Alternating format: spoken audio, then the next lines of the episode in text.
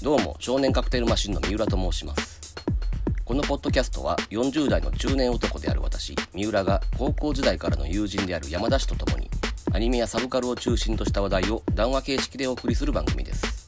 第41回はルパン三世カリオストロの城実況談義後編です。クライマックスとなる婚礼の儀から本編終了後のアフタートークまで果たしてこの歴史的傑作を総括できるのか。それでは続きをどうぞ。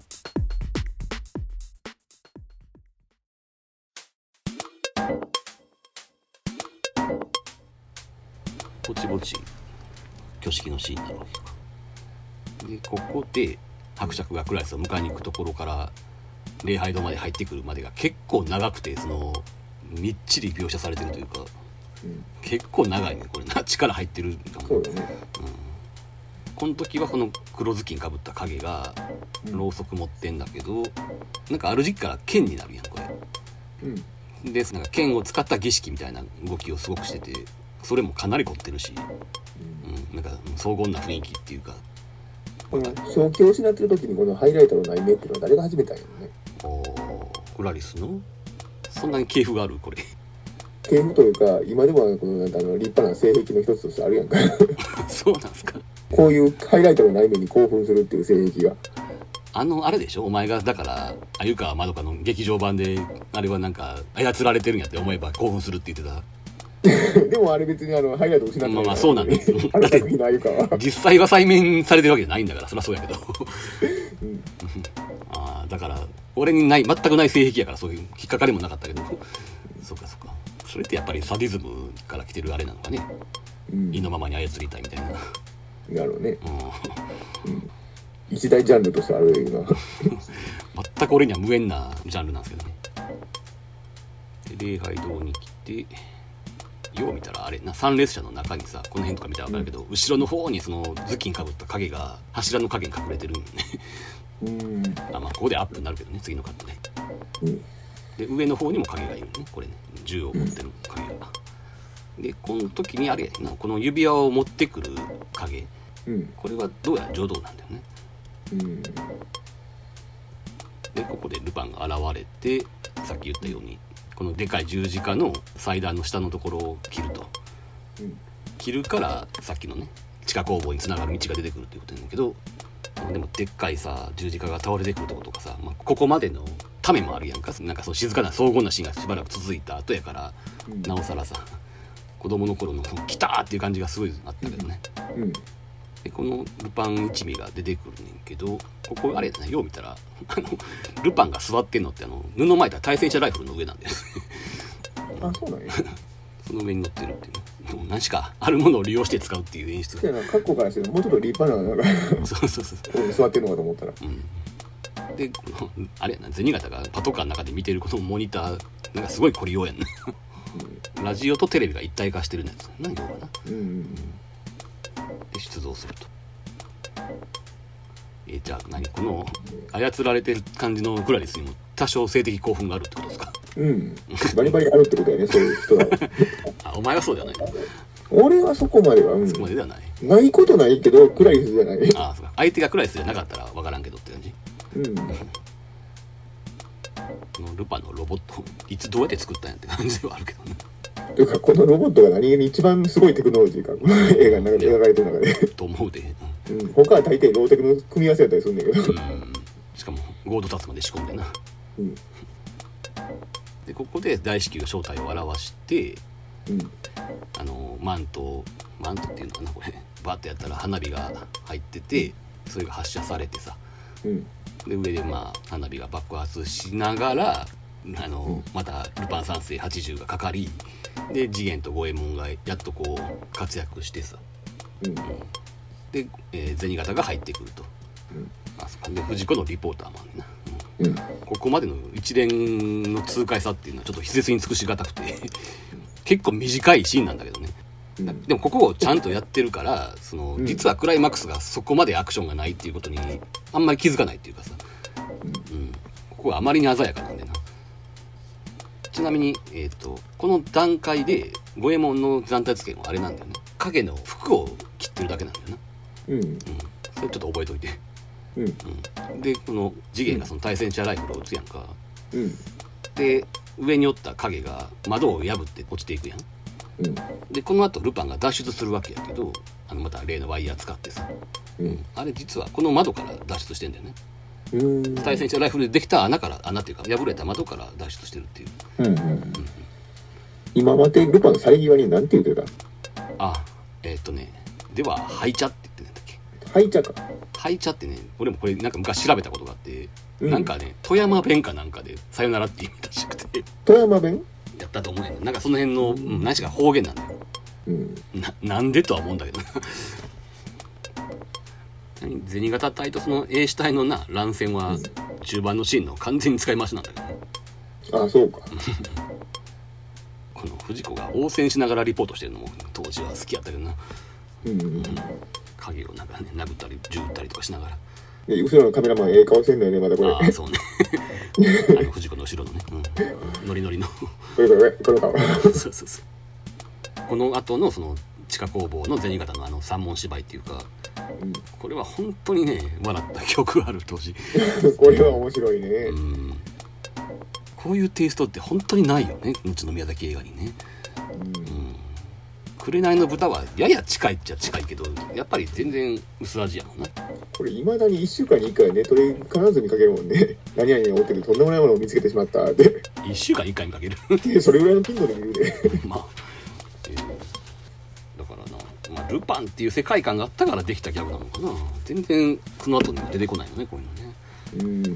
あの「紅の豚」の時になあのなんかカーティスがあのほらトルコのアジトでなんうん。か変な体勢で登場するシーンとかさちょっとああいうのはあるけどやっぱり切れ味悪いもんね。そうやね。でここは例の風車塔ね。あの、うん。ワイヤーでルパンらが向かっているとこね。うん。でまずここの場を次元と五右衛門に任してルパンとクラリスが出ていこうとするやんか。うん。うん、でここでさちゃんとクラリスがさ次元と五右衛門になんかあれやんか。気遣いをするやん、うん。そのお礼とか言って。うん。クラリスってその理想化しすぎとかってよう言われるけどやっぱりねこういう気遣いをちゃんとかけてるからね。うん。クラリスって女子人気が高いんやと俺は思うねああそうやね。あ女子からそうやね。あの悪いこと聞かないよね。普通こういうさ守られてるだけのお姫様キャラってさなんかこう、うん。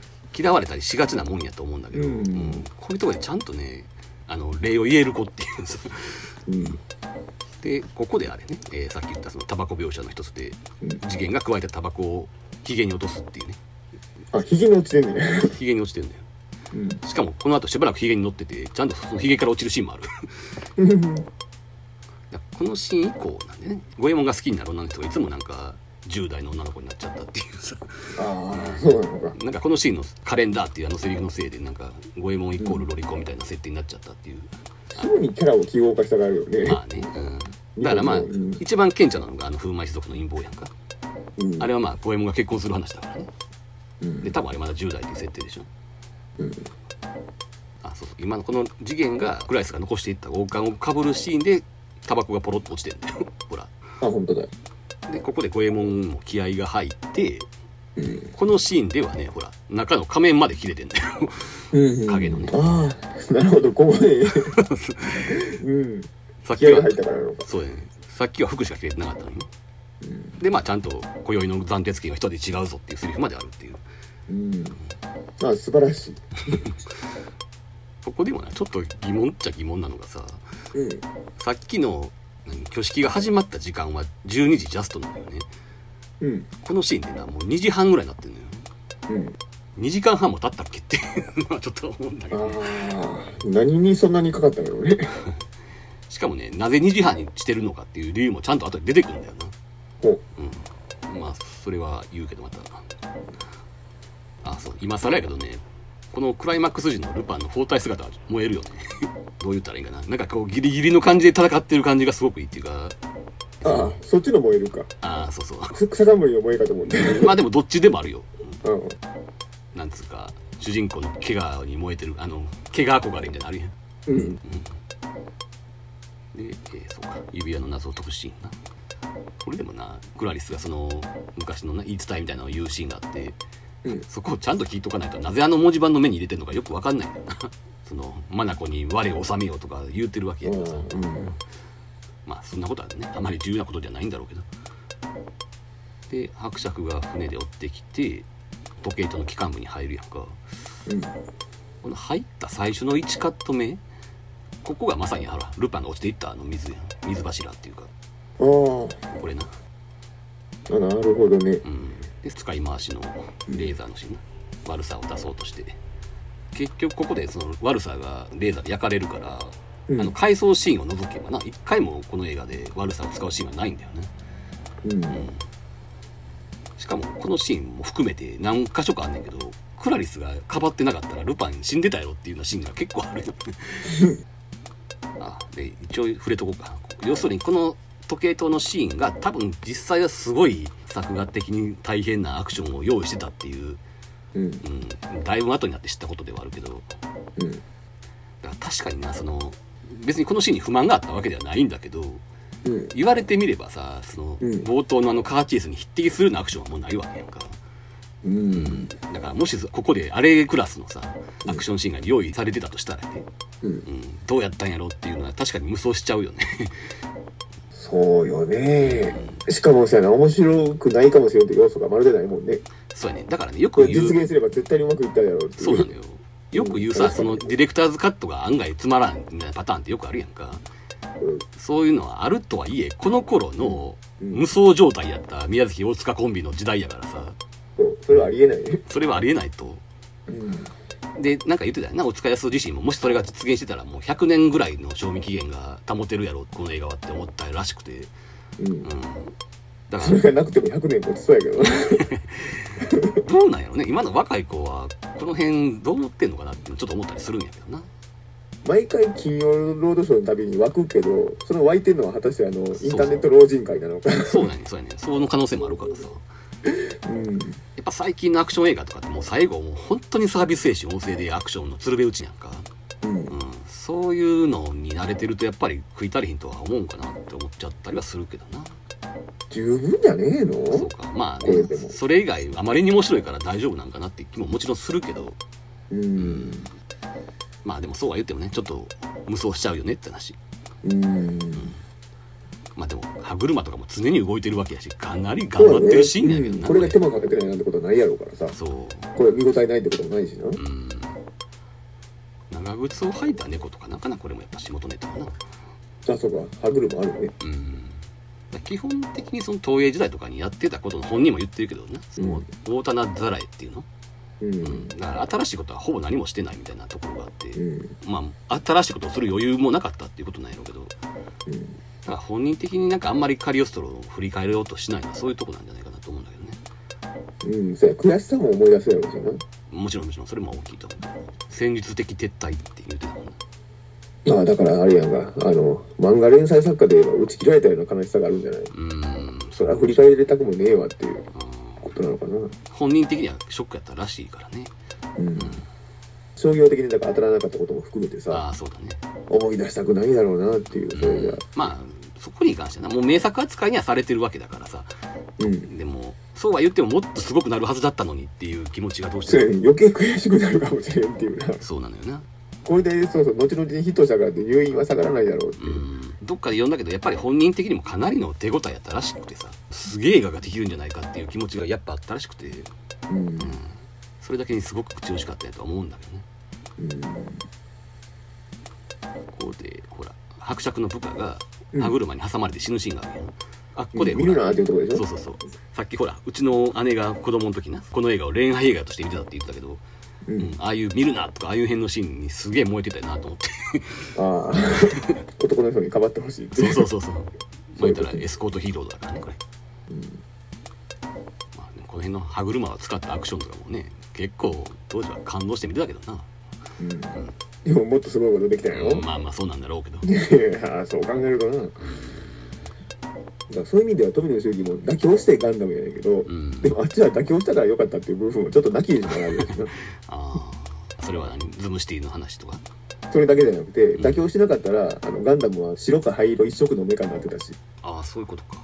うガンダムの色をさ単色にするっていうのはさんうん、それは後付けじゃなくてほんまに最初から言ってたことなの？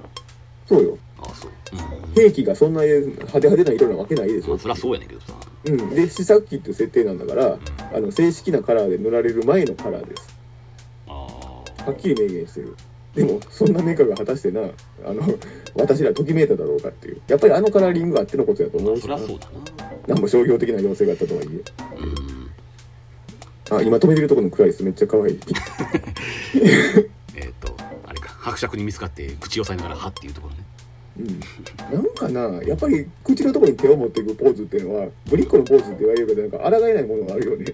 まあねでぶりっ子ぶりっ子って言うけど実際女の子って口に手押さえるからね抑えんねんだから。そうそうそうだから言うほどそんなにまずいものかと。そうそうそう可愛いやん、実際っていう。うんうんうんあの胸元のとこにいつもさ片手を置いてるっていうさクライスうん独特のポーズあるやんか、はいはい。ううんん、あれね多分クライスぐらいから始まってる気がするんだけどラナにもあったか、うん、何しか宮崎駿が始めたことやという気がするんだけどね。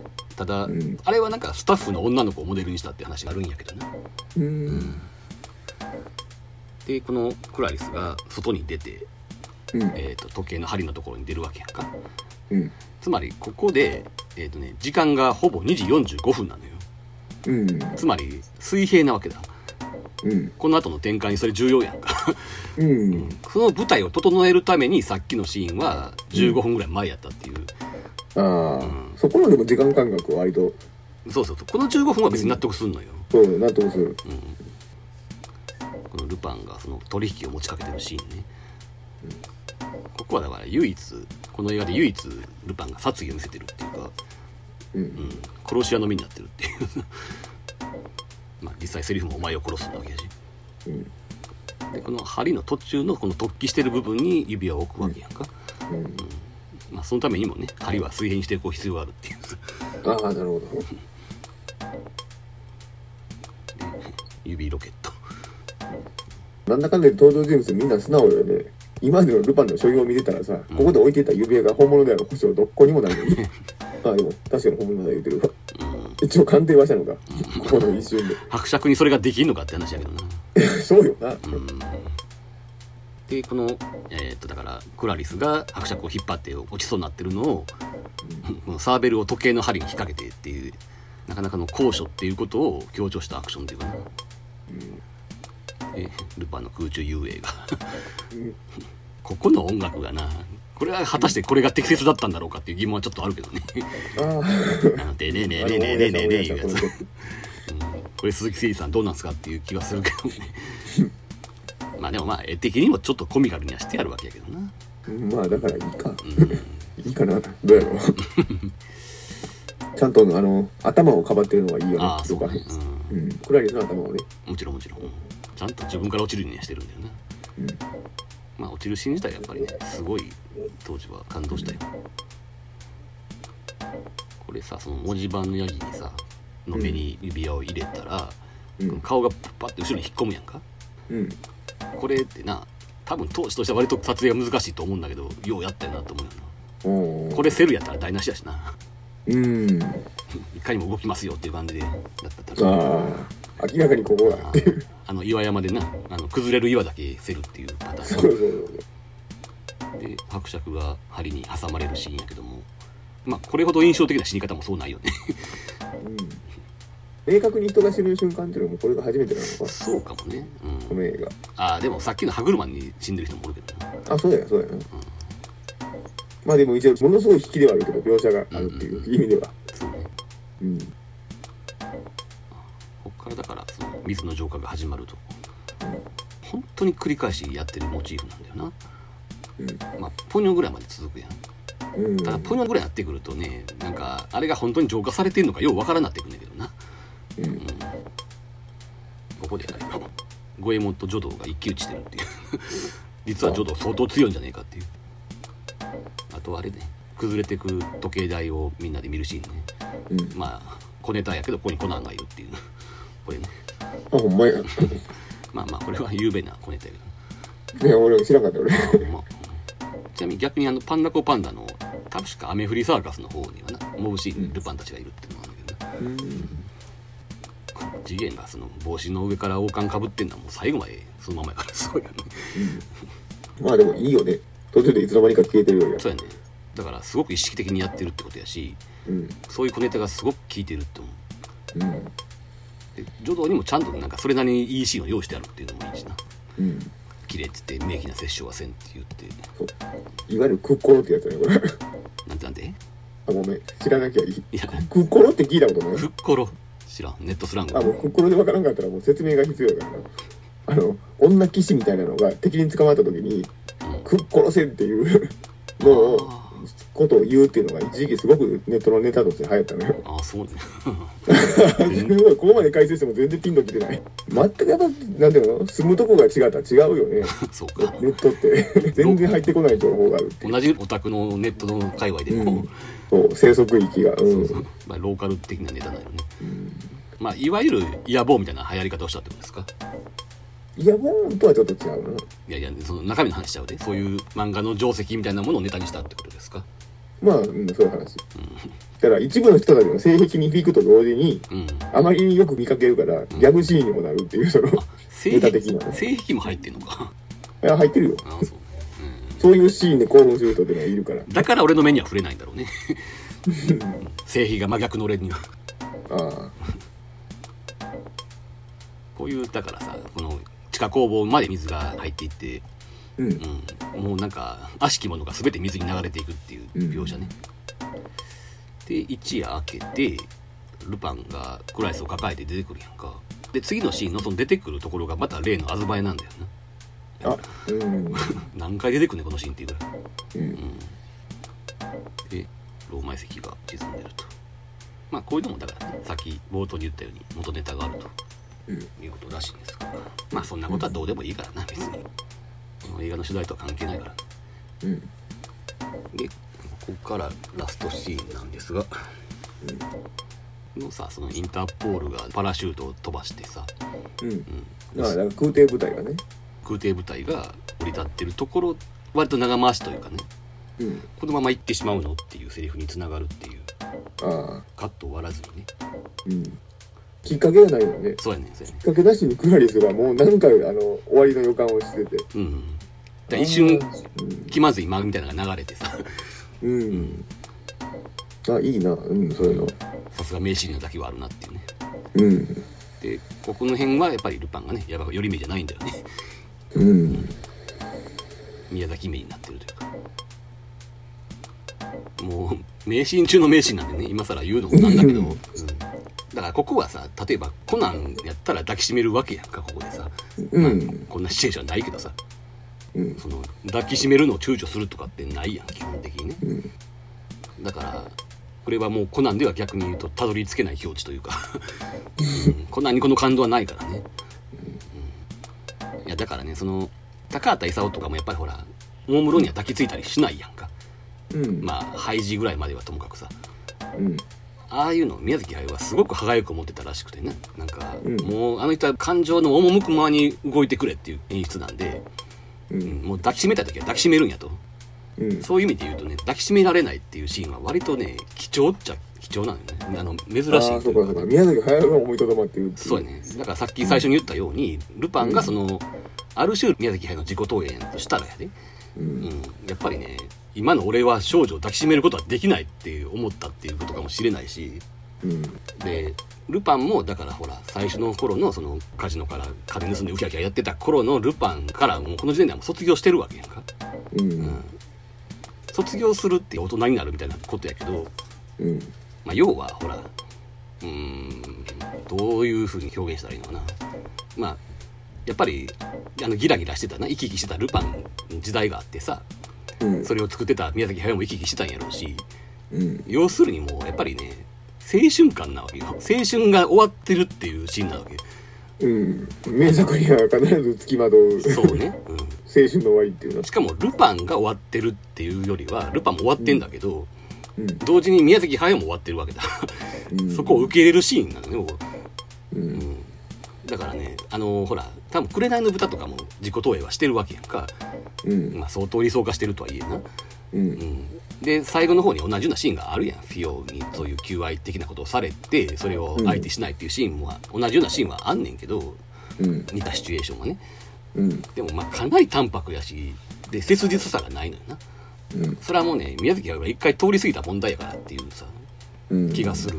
でもこの影数の時点ではね結構リアルな問題やったんじゃないかっていう気がしてさ。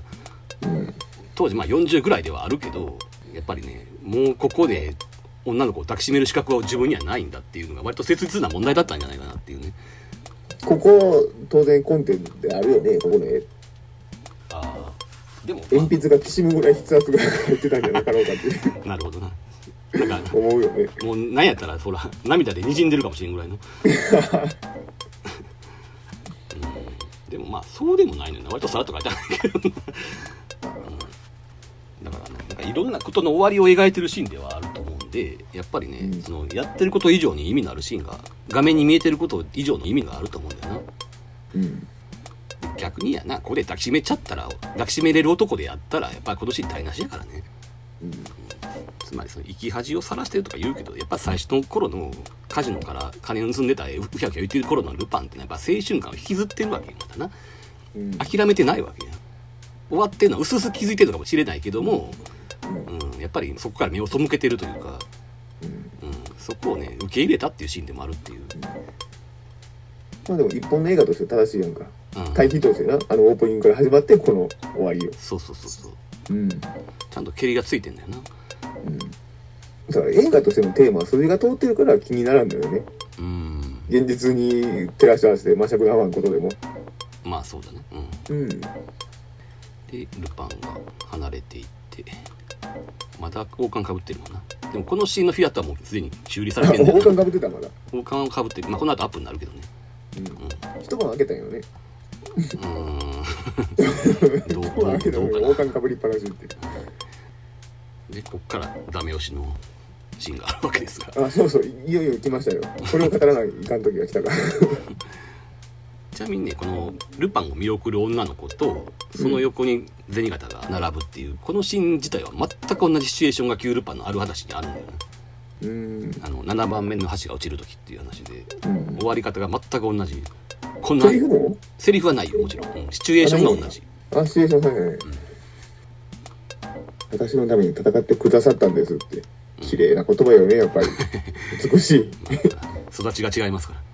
うん。だからねこのセリフでなんかやっぱりねうん。あちゃーと思った人が割とおるらしいけども、ううん。ん、ただ俺子供の時は、ままあ、子供やからやろうけど、ううん。ん、全くそんな思わなくてうん。もちろんね今となってはそらなこういうことをはっきり言わない方が映画として上質なんかもしれへんけどうん。まあでもまずこれ銭形に言わせてるってことにもすごい意味があると思うしさ、うん。うん、でなんつうのかな。そうコンテにもねもうここはきっぱり言うっていう指示があるんだよね、うん。うん、つまりねもう何のわだかまりもなくねテーマをスパッと口にするっていううんでクライスも躊躇なく受け入れるっていうさ、うん。うん、ここでね尋常じゃない爽快感が生まれてるっていうのも確かにあると思うんだよね。うん。だからそのあの庭師のなんと気持ちいい連中だろうっていうセリフにつながるわけだし、まあ臭いとは思うけど確かに冷静に考えたらね、ただなんつうのかな。これをはっきり言わせることがねあれなんだと思う、宮崎駿の作家性なんだと思うわ。いやわかるよ あの前に細田守の話をした時にうん。あの人の映画って途中からすごくこう心情セリフで説明するようになったって話をしたやんか。うん。でそれはやっぱりね大衆というものを相手にする時に何かを引き受けた結果なんじゃないかっていう話をしたと思うんやけど、うん。そんな、ね、テーマとか心情をそのままセリフにすることが映画とセオリーとしてあまりいいことじゃないことは当たり前なんやからさ。うん。そんなことを細田守が知らんわけないしそれはだからそのな大衆のものとして引き受けたっていうことなんじゃないかって話をしたんやけどうん。だそれは宮崎駿もそうなんじゃないかっていう話を当時してんけども、ううん。んでもねよう考えたらね宮崎駿って割とこの頃からそうなんだよね。別にその、なんだ大衆から認知される前からそうで、うん。うん、つまりこれがねこのセリフとかね思ってることをスパッと言うこと自体があの人の作家性なんよ、うん。うん、と今回改めて思った。な、うん。うん、だからほら「もののけ以降」っていうか、その悩んでることをそのまま悩んでるっていうことでさテーマをぼやかしたまんま定義するやんか。うん。結論とか出さずに終わるやんか、うん。うん、そっちの方が逆に言うとねよくある映画になっちゃってるって言ったら言い方悪いけど、うん。うん、宮崎駿の本来の作家性が減ってる気すらするっていうかさ。当時はそこがいいって思ったもんやけどね。まあねその最初は新鮮やったし、うん。う。ん、それはあの原作の直しがショックとかもあったしさ。うん。あの頃ね。やけどもまあ結果的には割と類型的な表現になってる気もするっていうかさ、うん。難しい映画ってそういうもんやんか。結論を出さないもんやんか。だからこそ芸術っぽい扱いされるわけで、うん。そういう意味で言うとこんだけ明快なセリフ言ったりとかさ、うん。うん。こっちの方がよっぽど作家性が高いんじゃないかって思っちゃう、ねうん。カリオストロなんか特にそうやけどやっぱりうん。もうなんかわだかまりなんか一つもないやん。うん。うん、疑問点もほぼないし映画全体が迷路を快活だからね。うん。それはあなたの心ですって言うでしょっていう、うん。はい、っていうシーンじゃないかと。でねさらに言うとうん。ここでクライスがその「まあ、はい」って言うわけやんか。うん。これどういうことかっていうとまあ銭形に指摘されるまで心を奪われてたことに気づいてなかったっていうことなわけやんうん。で気づいた途端に受け入れたっていうさ、うん。うん、取り乱すこともなくね全てを納得するっていうさうん。うん、これさっきもちょっと言ったけどこの後クライスはいろいろあるわけやんきっとねうん。一国の女王としてさもうだから少女時代のままではもう入れないわけだこの直後からねうん。だからもうクラリスはクラリスで青春がここで終わってるわけよ、うん。うん、少女時代というものはここで終わってるっていうねうん。それを瞬時に理解したからもう大人になってそのもうルパンのことはいきなり思い出になってるわけだよね。うん。っていうねだからさっきこのシーンがそのルパンと宮崎駿の青春の終わりを描いてるって言ったけど、うん。クラリスの青春の終わりでもあるっていうさ。うん。だから三者三様の青春の終わりを描いているっていうね。いや、もうたまらんね。っていうそういうふうに見れるわけよね。ちなみにこのシーンコンテにうん。クラリスも悲しみはない。別なものになっているっていう記述がある、うん。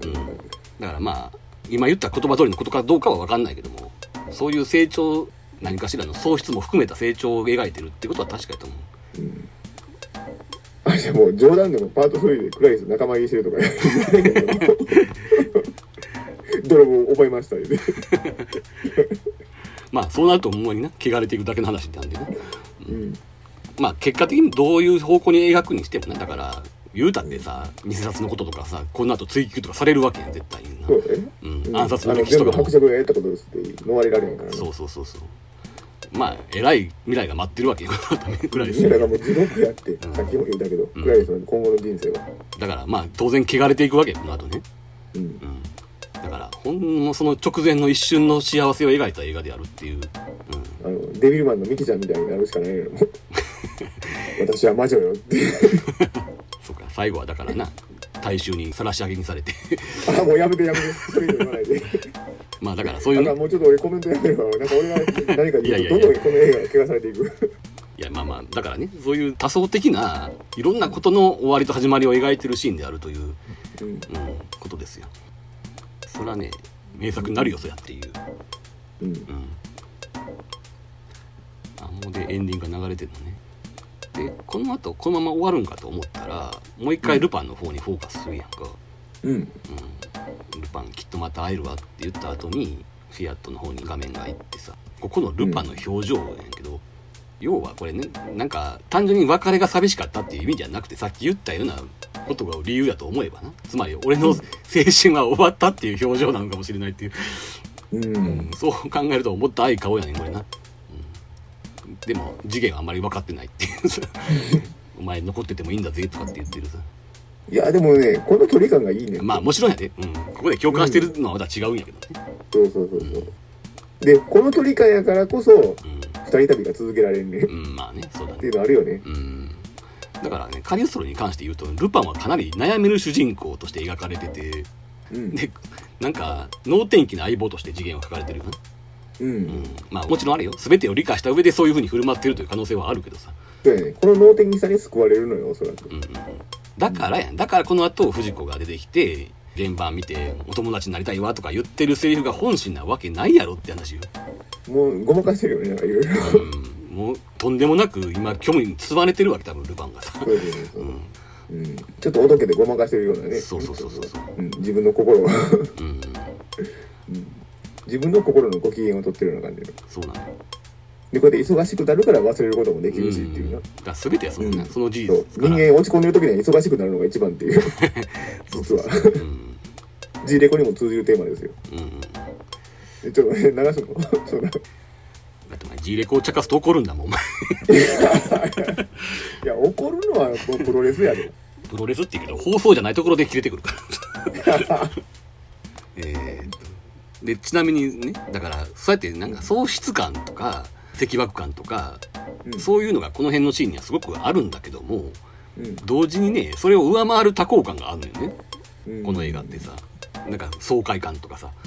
うん。だからねその喪失感とか赤爆感とうん。爽快感とか多幸感が矛盾せずに成立してるっていうラストシーンで、ううんん、それはね最初に見た子供の時から思ってたって、まあそのもちろんそんな言語化はできてないけどさ、うん。うん、なんかこの寂しいねんけど爽やかなこの気持ちは何だろうって思ってた感じはするよね、うん。まあ俺的にはやけど、うん、うんで最後にねなぜかパトカーがフィアット追い越していくんだよね。これは、もう完全包囲されんねん。うん、逃げ道ゼロっていう。これは俺も見てて今回気になった。これどういうことなんやろなって思うんだけどな。でもそうやねそれで停車するかと思ったらそのまま走っていくしな。そうそのまま走っていって終わるっていうね。あの包囲の仕方はもう完全に停車する方向に誘導できる。そうやろ。絶対絶命という状況やのに。うん。しかも完全に作為的やんそんなんな。偶然にそんなんなるわけないからそうそうそう。何や撮影ミスとかでもない。そうそうそう。どういうオチなんだと思うんだけど。ね、うん。だからねまあ俺はだから子供の時に見たからそういうことをなんか感覚的に受け止めたっていうね今言ったようなことをね。うん。だからお前ってそのまともに見たのって多分高校生ぐらいなんやろ？うん。うん。その時はどうなった？そういう。いやだからもうお話になりませんあの時の心情は。思い出したくもない。どうせアホなことしか言うてない。いやなんかそういうねさまつなことはいろいろ当時聞いたけどさ、はい。うん、なんかそのど真ん中の感想みたいなことあんまり聞いたことがなかったなと思ってねいやいや幼かったから。いやひどいと思うよ。ああそう。うん。まあな俺の大ハード表もひどかったと思うけど。多分ね人生で一番バカな時期やったんじゃないかって。い う高校の時が。うんうんっていうとこで本編は終わったんですがうん。このエンディングも何もないからなこれ。スパッと終わったんだね、うんうん。当時でも珍しいよなでもそんなんな39見たってガンダムの映画見たってエンドロールはあるやんかちゃんと。あるあるあるある。珍しくないそれってな。ガンダムとか39あるのは、うん。やっぱ映画っぽいのも目指したからでしょ？ああそうね、でこれに対してこれは漫画映画やうん、あかあそうか。まあ東映時代のオマージュ的な意味合いもあるやろうしな。らうんなんかもうルパンやから「カン」って使ったけどおしまいひらがなでおしまいでも。あー、うん。あーそうやな。だから他の他の宮崎映画に比べてそこまであれやな。自分のわがままが通ってないやろうって気はするよな、うん。まあそもそも映画としてはデビュー作やしあのナウシカ以降と比べるとちょっと作家性が後退してるというかまあ今言ったようなな、その爽快感がどうとか明瞭さがどうとかそういうのも含めて作家性やとは思うけどうん。あの音楽の面とかにしてもさやっぱりそこまで宮崎駿の意向じゃないんやろなって気はするからさ。うん。しかも多分さっきちらっと言ったけどさそのこれまで培ってきた技術特にまあコナンとかの総決算であるやろうからうん。新しいことは何もしてへんやろうからね。だから当事者的にはねコナンほど重要な作品ではないのかなって気もするんやけどな。うん。だからあんまり振り返りもせえへんやろうし D パートのなそのさっき言った戦略的な撤退がなかったらまた違うんかもしれんけど。うん。まあでもすごくエンターテインメントに振ってるわけやんか、うん。うん、でその含みのあるセリフとかもあんまりなくてうん。テーマもはっきりセリフにするしうん。そんだけその大衆向けにしているはずなのにうん。一人のさ映画作家のテイストが映画全体をほぼ支配してるっていうさ、うん。うん、作家主義の映画でもあるわけよちゃんとこれ、ううんん、だからな。作家主義と娯楽主義みたいなものがすごく両立してるっていう気もするしね、うん。うん、まあそれはねあのラピュタとかにも言えることやけどさ。コナンとかにも言えることやけど、うん。うん、こういうことってやっぱなかなかできることじゃないからな。うん。一人の人が全部やってるって感じがすごいするやんか。うん。もちろんそれはお疲れそうとかのな功績はでかいけどもうん。その何だメカのデザインであるとかさうん。城の配置とか多分舞台設計とかも全部一人でやってる感じやと思うから、うん。うん、なんかおのずとそれはね作家映画になってるっていうね。うん。まあ本当に何でもできる人やからな。うん。当然やけどだから撮影知識とかまであるわけでしょ？そうそうそうそう。コナンで変な撮影されたら文句言いてる程度になそうやねんな。ただあれよね。後の宮崎映画とはうん何が違うかって言ってやっぱりね手垢のついたキャラでやってるわけやんか。うん。ルパンっていうさ。うんどう言ったらいいんかなやっぱりね優等生的なキャラがさ宮崎キャラっていうのは多いわけやんか。うん。その中でね良くも悪くもかもしれんけどルパンってのはやっぱ際立ってるやん。すごくこうキャラクター性が強いというかさ。てか良くもばっかりの気がする。なんか悪いこと思い浮かばない。うーん。だから悪いっていうのは、あの宮崎駿のだから自前のキャラクターの弱点みたいなのが全てなんかね。うん。になってるような感じさえする。あの俺この話だから前もなんかしたと思うけどもうん演出家って割とさうん。悪い条件の方がさうんうん実力発揮するようなことあるって言うたやんか。うん。だから自前のキャラクターでやるよりも本人からしたらうん。当てがわれたようなキャラクター不満もあるような。そっちの方がうん。その不満を埋めようとしてさいろんなテレンテクダを使うやんか。でそこに面白さが発生するっていう。これ大抵あの押井守作品とかでも言えるしさ。うん。うん。ただまあ最初に言ったようにルパンっていうキャラクターが嫌いやったわけじゃないっていうかさ宮崎駿がさ。うん、だからだから奇跡のマッチングやねんて、うん。趣味思考にも合うてるやろしな。どっかで否定したい部分もあるのかもしれないが。うん。うん。それどころか自己同一視してるんじゃないかっていうそれは思ってるわけだからさ、まあもちろんあれね宮崎駿なりに作り変えたルパンではあるけどもさ、うん。うん、いや悪い意味って言ったのはそのルパンが本来のそのルパンファンからは拒絶されたりすることもあるっていう意味だけどな、ああ、これは別に一本の映画としての欠点じゃない。もちろんもちろん、うん。うんだからねいまだに覚えてるけどやっぱりナウシカが出た時にさあのカリオストロのあの監督やっていう風に見た人はなんてキャラが弱いんだ薄いんだって思ったっていうそれはなルパンが濃すぎんだけどね、うん。ナウシカが薄いわけじゃなくてルパンが濃すぎんだけど。うん。まあそういう風に見えた人も少なくなかったらしくて。まあ映画だけ見るとねちょっとそう見えるんかなって気は俺記憶によればあの新沢元栄がそんなこと言ってた記憶があるんだけどなああそう。あのほら漫画と漫画の間にたまに楽屋落ちみたいな漫画があったりするやん。4コマ漫画みたな、はいいはいはい。あっこでなんかそんなこと言ってるシーンがあったと思うねんな。うん。ルパンに比べるとナウシカはキャラが弱いよねみたいなことを言ってるシーンが。あああったあったあったあったあのアシスタントが燃えろ兄さんの作者と喋りながらそうそうそうそうそううん原稿書いててなんかそういうことボソって言うよねそうやねまあそういう感想を持った人も、まあ、当時はいたということだよねうんナウシカはね、まあ、原作のイメージも残ってるからさやっぱりすげえキャラやっていうイメージがもう今やあるけどねうんただまあ基本的にはやっぱり優等生なキャラやんか宮崎キャラっていうのはさ。そうやな、映画だけ見た感じではそう思えなくもない。うん。そういう意味でやっぱりねルパンは異質やなっていうね。そういう感じなんですけどね。うん。なんか補足してくれればありがたいけ補足も何もな。俺はもう今回あの聞き役と割り切ってるどから、あのリアルタイムの思い入れとかいうのも語りにくいポジションやし、うんうんうんうんあでもあれでしょ、まあ、高校の時はそうやったかもしれんけどまあ後々この映画は好きになったわけやんか。そのきっかけとかそういうのはないうんいや自分の中でもどっかでだからなんていうの？あの漫画とかアニメ好き公言しながら、うん。どっか舐めてるような部分ってのがあったわけやんか。の好きなくせにな。それ舐めてる部分っていうのがなくなっていってやな、うん。でまあいろいろ数こなして、うん。うんで演出とかそういうのものだんだん見方が分かってくるようになってで分かった頃にうんとんでもない映画やってなるわけさ。うん。うんうんまして単純明快な映画やから気づくのも早かったしな。ああの頃割とあれか？ロボットアニメ以外は全般的にアンチやったっていう感じなのかな？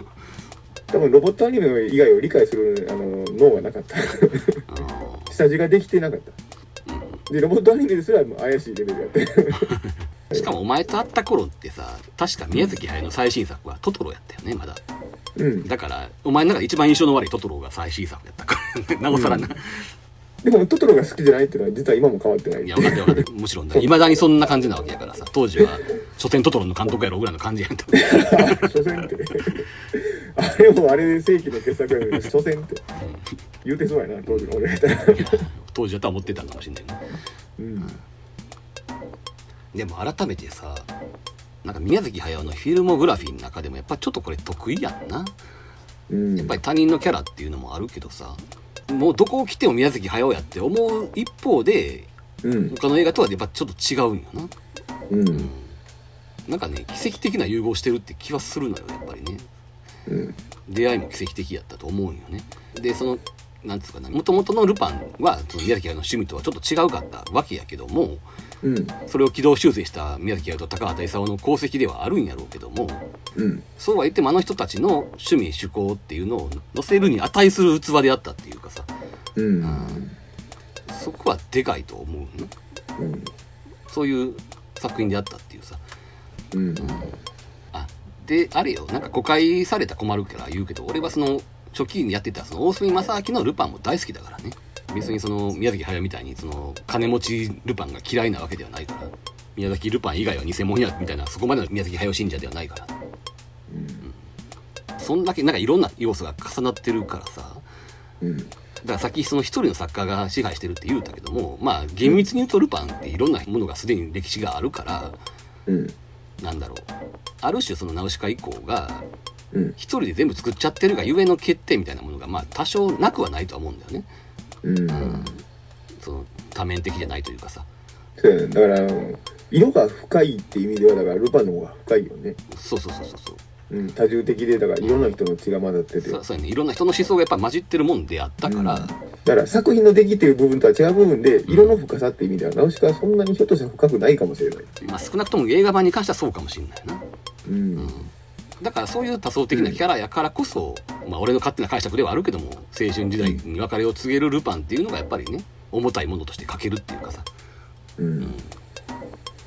がななんかもうちょっと砕けた話にしたいんだけど なんかつい真面目つい真面目な話になっちゃうんだけどなねどこで抜いたとかそういう話。でもそういうとこは全然ないのよねこの映画ねないよね、これに関しては。さすがにないわなかなか、うん、あの、茶化すのも難しいっていうのが。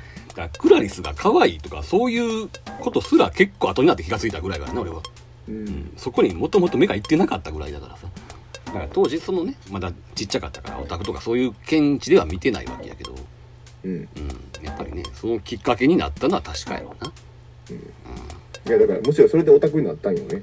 そうそうそうそう。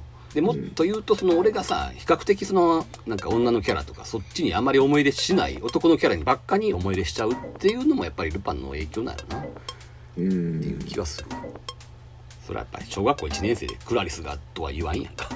あ、言わん言わん言わん。言わん。クラリス燃えるわって感じにはならんからさ。うん。だからあの頃庵野秀明とかのあの辺の世代は割とクラリスに浸水してたんかもしれへんけどうん。そういうのをやっぱり元祖なんかもしれないねクラリスってねうん。ちなみにあれらしいからな映像作品でロリコンっていうことを使ったのは多分これが初めてやろうっていう話もあるしそうん、いや言葉はもちろんあったやろうけどうん。そういう意味ではやっぱりクラリスはそれの象徴なのかもしれないっていうさ、うん。まあ、それまでっつったらなんやメーテルとかはちょっとノリが違うやんか違う違う違う。だからまあさプティアンジェとかはあったかもしれんけどなんでそこにプティアンジェいやなんかロリコンキャラとしてバッと思い出すのってその辺じゃない？そんなプティアンジェってロリコン方面に定評あったかな？あだからまあ東秀夫がやっぱり浸水してたっていうのが大きいね。ああ。オープニングの金田義則の作画っていうのが大きかったらしくて。うんうんどっから辺が始まってんのかはちょっと分かんないよね。うん。そのプリアンディとかもあったやろうしでもまあ言うてもあれはかなりローカルなもんやったと思うからうん。やっぱでかい爆弾としてはクラリスやったんかもしれないよなうん最初の。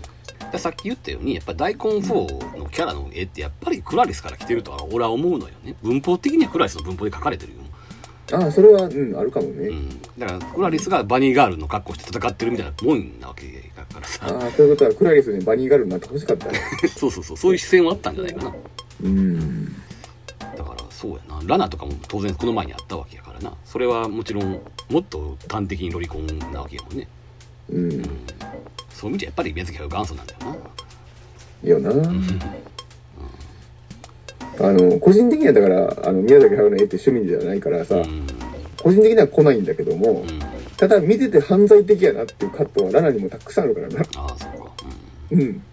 まあねだからそれ、犯罪的が田舎やから。うんでもクラリスとか一見それを隠してあってなんつうかむしろそうじゃない女の子そして描いてるところがむしろ病が深い感じがするっていうか。い隠れてるかな？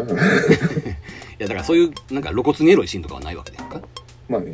らそれが逆に病が深い気もするし。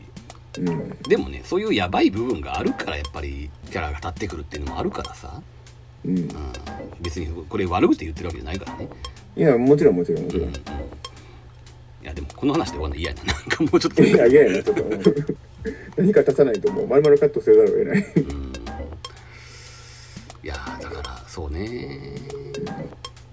まあでもねやっぱり少なくとも俺にとってはねどう考えたってフェイバリットアニメいや実写も全て含めて1位だからこれは、うん、しかもこれはもうおそらくひっくり返ることはない、あ、実写も含めてってさ、普通の実写な。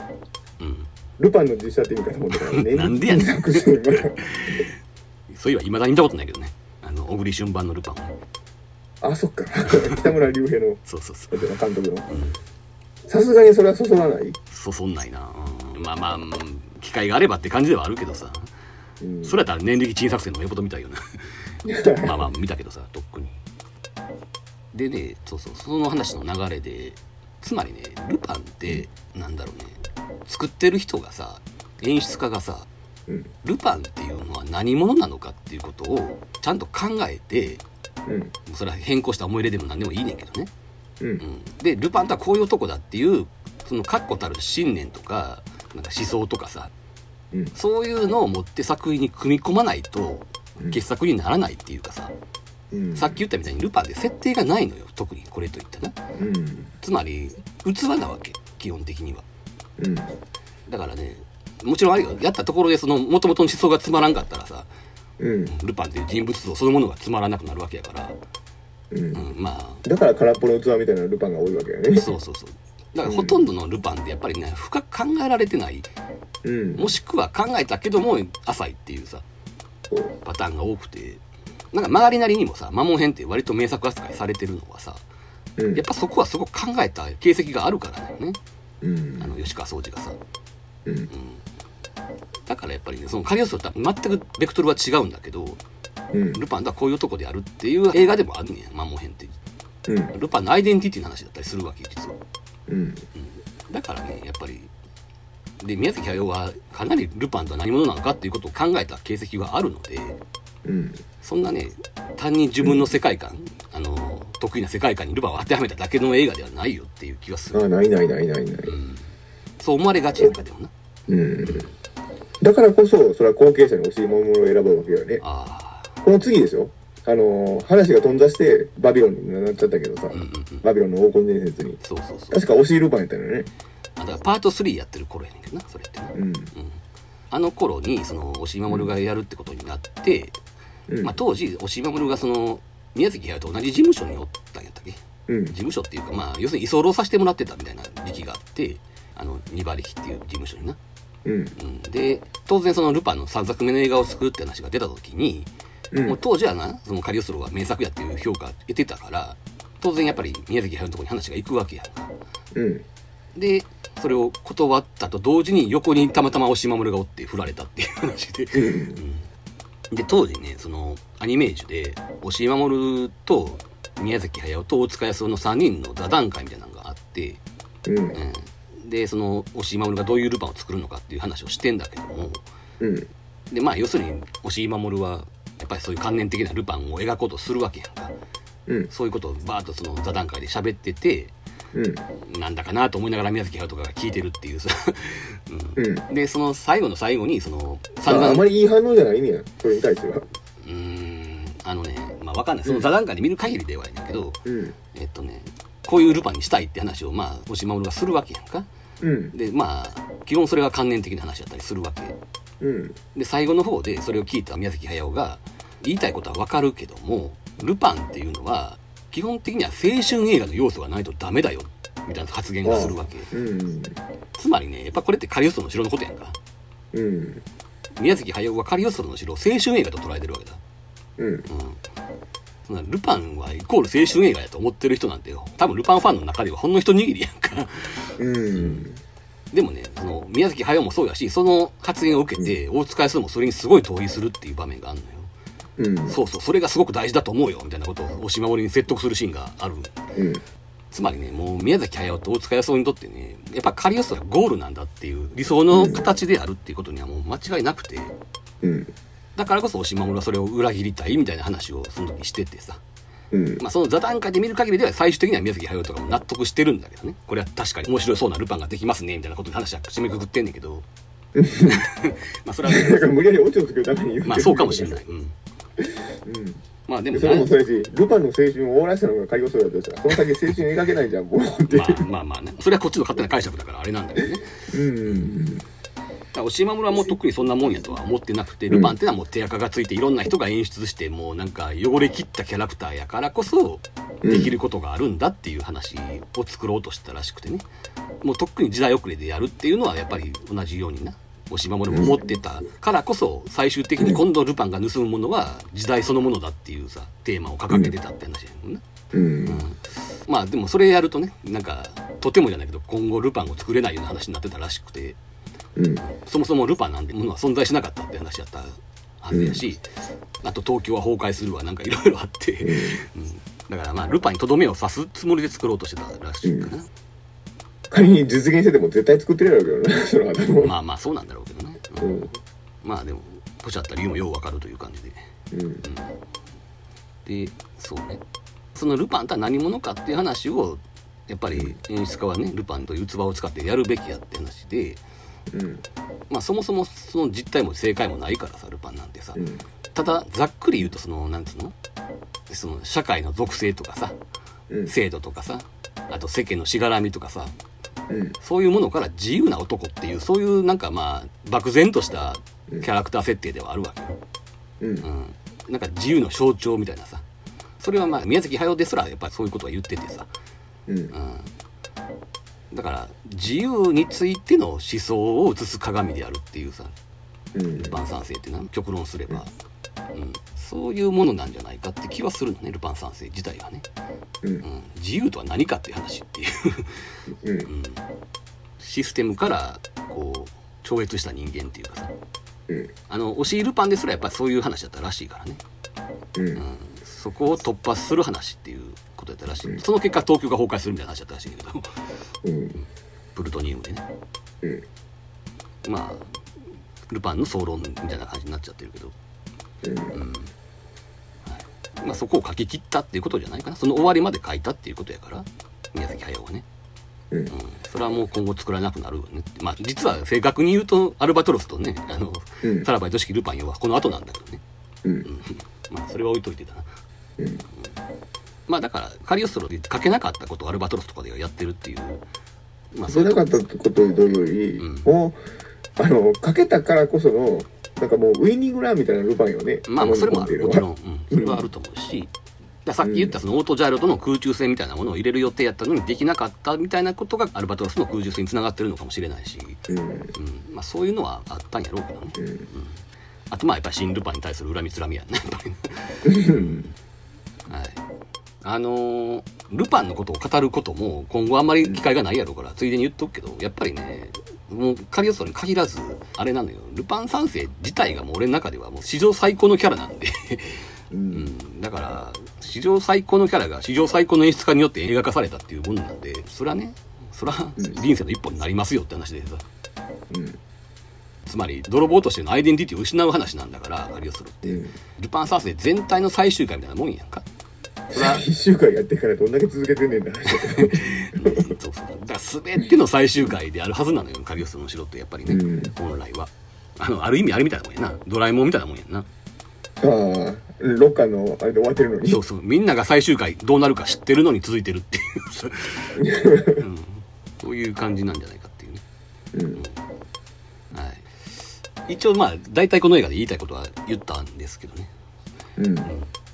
なとこかなちょっと待ってやなんか最後に何か言いたいことがないかなあの、プレイステーション版の再開の話をする気にもならんっていう。打足にしかならんわ。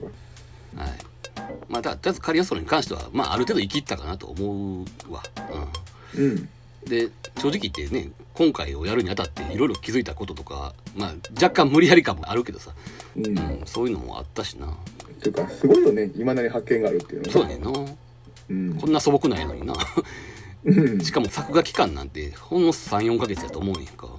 うん。うん。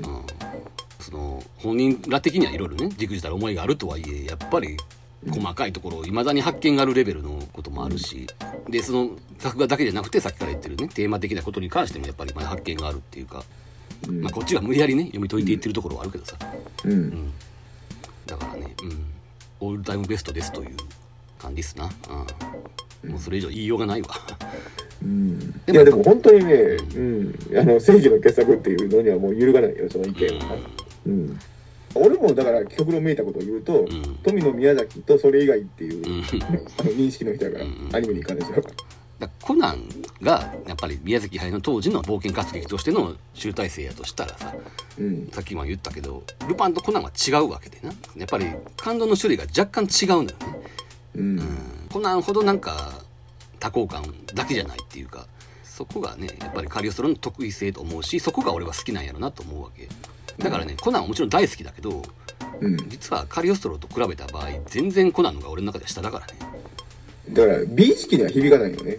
そうなんだよね、うん、いや大好きは大好きやねもちろん。だから好きやね。でも好きやけど美意識にアクセスするっていうのがまあそれ以上の作品になり得るわけやんか。うん。うん。それはねやっぱりちょっと違うよ他の作品とはね、うん。同じ宮崎作品でもね、うん。うん。